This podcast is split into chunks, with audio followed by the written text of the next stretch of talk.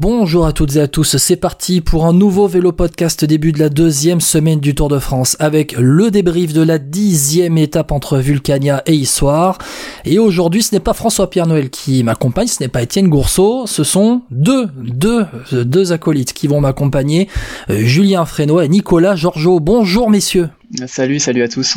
Salut, bonjour à tous. Bon, messieurs, alors on va vous présenter. Vous êtes journaliste à Radio France et vous étiez aujourd'hui donc sur le parcours de, de l'étape entre Vulcania et Issoire. C'est ça exactement. Pour ma part, euh, j'étais euh, à Vulcania au départ de l'étape.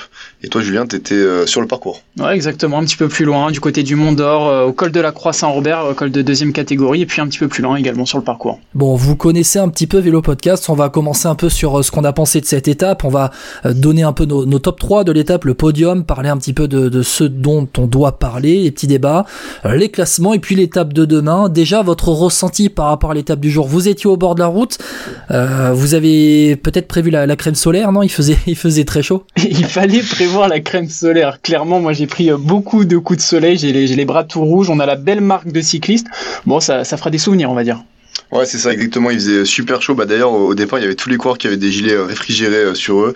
Et euh, ouais, non, vraiment le ça ça ça a tapé énormément. Ouais, moi je les avais vus ces gilets. C'était euh, en première semaine et même sur les étapes de Bordeaux, les étapes de Limoges, euh, avec au départ ou à l'arrivée, ces gilets avec les, glaçons. En fait, c'est des gilets sans manches, fait fait fait avec des glaçons et qui permet de de, de de se refroidir. Et même à l'arrivée, après les gars, ils plongent dans des bains de glaçons. J'avais vu Frédéric Frison à l'arrivée à Bordeaux.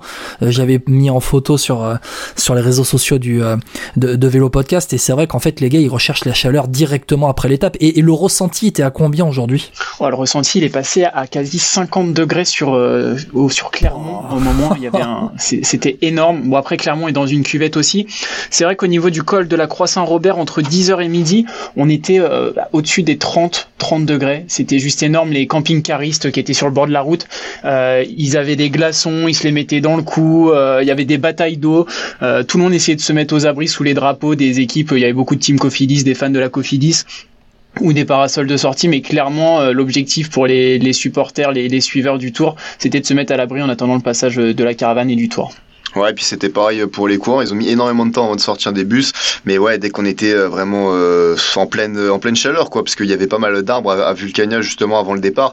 Mais dès qu'on se retrouvait en pleine chaleur, vraiment, on était en, en nage et c'était euh, assez euh, impressionnant pour le coup. Aujourd'hui, je pense que c'était l'étape la plus chaude de, de ce tour. Hein. Ouais, ouais, ouais, je pense même même pour avoir vécu les étapes de Bordeaux, ou alors à l'arrivée, ma la voiture en arrivant à Bordeaux m'affichait 38 degrés en centre-ville, en ressenti au soleil, ça devait être pas mal. mais là, c'est vrai que c'était assez étouffant et puis on, revient ou en tout cas on arrive dans ce Tour de France vers euh, euh, le centre, l'est de la France où euh, actuellement c'est quand même des températures je vais pas dire caniculaire, mais des temps orageux où il fait très lourd et où pour les coureurs c'est encore plus compliqué. En fait, il y a moins d'air, moins de vent que lorsqu'on était notamment dans le sud-ouest, pas loin de l'Atlantique, où il y avait un petit peu d'air quand même sur cette première semaine.